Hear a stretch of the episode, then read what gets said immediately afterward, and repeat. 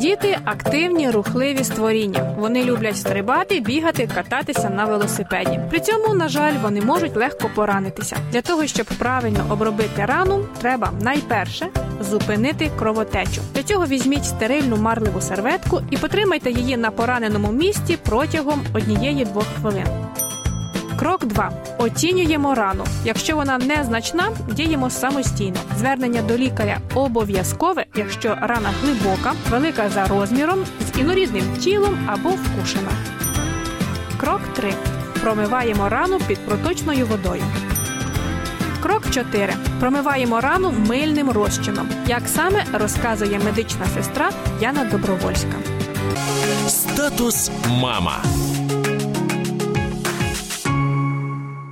Якщо ми вдома, ми просто беремо мило, рідке мило або ж кусок мила. Ми беремо бутилочку або ж мисочку, куди наливаємо водички, мила і промиваємо цю рану милом. Якщо ж ми знову ж таки, ми не вдома, ми в лісі, на природі, бутилочка води, туди ми наливаємо мила.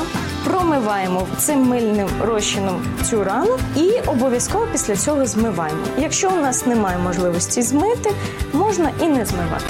Статус мама. Крок 5. Обробляємо рану дезінфікуючим засобом. Для цього найкраще підійде хлоргексидин. Крок 6. Накладаємо на рану пов'язку. Не прикладайте до рани вату. Користуйтеся спочатку марливою серветкою, а потім бинтом. Доволі неприємний момент для дітей перев'язка. Її достатньо робити один раз на день. Щоб легше було відклеїти серветку від рани, скористайтеся водою або хлоргексидином. Радить Яна Добровольська. Статус мама.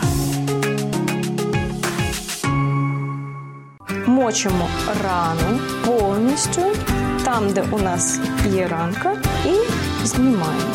Дивимося, чи є у нас якісь покращення, є набряки, є почервоніння, є припухлості. Ми повинні звернутися до лікаря. Дезінфікуємо, ставимо стерильну серветочку і перемотуємо.